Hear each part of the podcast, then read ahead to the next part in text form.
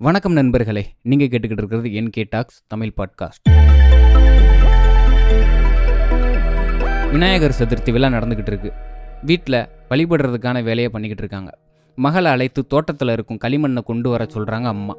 ரெண்டு கைகள்லையும் அள்ளி கொண்டு வந்த மகளை பார்த்து இவ்வளவு எதற்கு?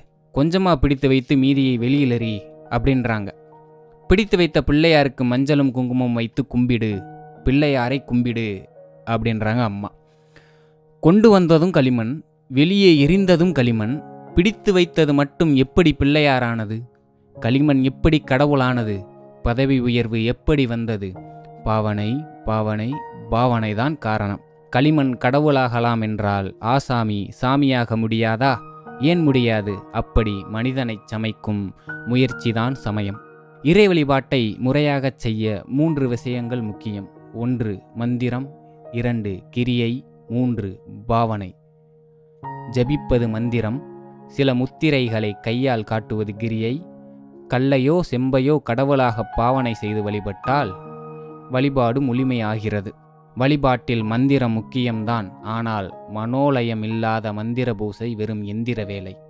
சிலர் பூஜை செய்தால் மணிக்கணக்காக பார்த்து கொண்டே இருக்கலாம். மனோலயம் அப்படி. அவர்கள் அபிஷேகம் செய்யும்போது குழந்தையை குளிப்பாட்டும் தாய்மை தவம் இருக்கும். அலங்காரம் செய்யும்போது காதலின் தாபம் தலையெடுக்கும். நைவேத்தியம் செய்யும்போது அன்னத்துடன் அன்பை குலைத்து படைப்பார்கள். உணவை ஊட்டி பட்டுத் துணியால் சுவாமியின் வாயை துடைக்கும் போது கல்லாய் நிற்கும் நாத்திகன் கூட கையை உயர்த்தி கும்பிடுவான். இந்த பாவனைதான் உருவ வழிபாட்டின் ஜீவ ரகசியம் அது ஒரு மழைக்காலம். குளங்களும் கிணறுகளும் பக்தர்கள் மனசு போல் குளிர்ந்திருக்கும் நல்ல காலம். அந்த மலையிலும் நாட்டு நிலவரத்தை நன்கறிய நடந்தே வருகிறார் பாண்டிய மன்னர். பகலே இரவாக இருக்கும் அந்த மலை நாளில் நிஜமான இரவு தலையெடுக்கும் அந்தி சந்தி. குளக்கரை வழியாக அடிமேல் அடி வைத்து நடக்கிறான் மன்னர் மன்னவன். தமிழ் வளர்க்கும் தென்னவன். வரகுண பாண்டியன் என்ற சிவபக்தன். அப்போது அந்த குளக்கரை முழுவதும் கரபுர தலபுல என்று தவளை குளத்தின் சப்த ஜாலம். எப்போதும் கூர்மையான மன்னவன் செவிகள் இன்னும் கூர்மையாயின. அவன் கண்களில் கண்ணீர் கவிதை எழுதியது. அந்திப் பொழுதல்லவா? அவன் விழி தாமரைகள் விரைந்து குவிந்தன. சுரங்களாகிய தாமரைகளும் கடவுள் வணக்கம் செய்தன.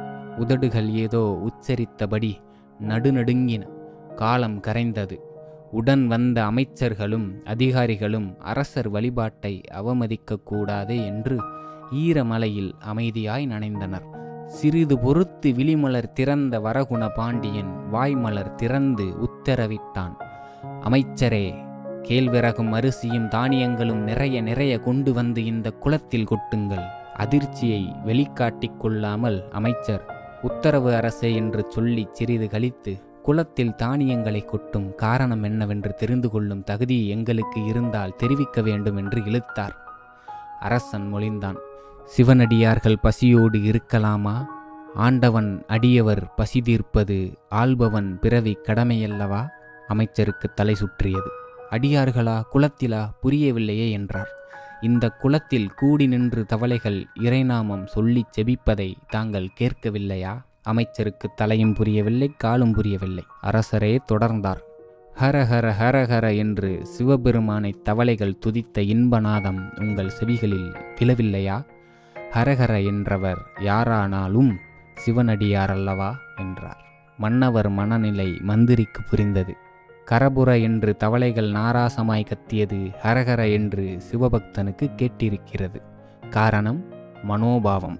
இது வரகுணபாண்டியன் பெற்ற வரம். வாழ்க்கை மாற வேண்டுமென்றால் மனோபாவங்கள் மாறியாக வேண்டும்.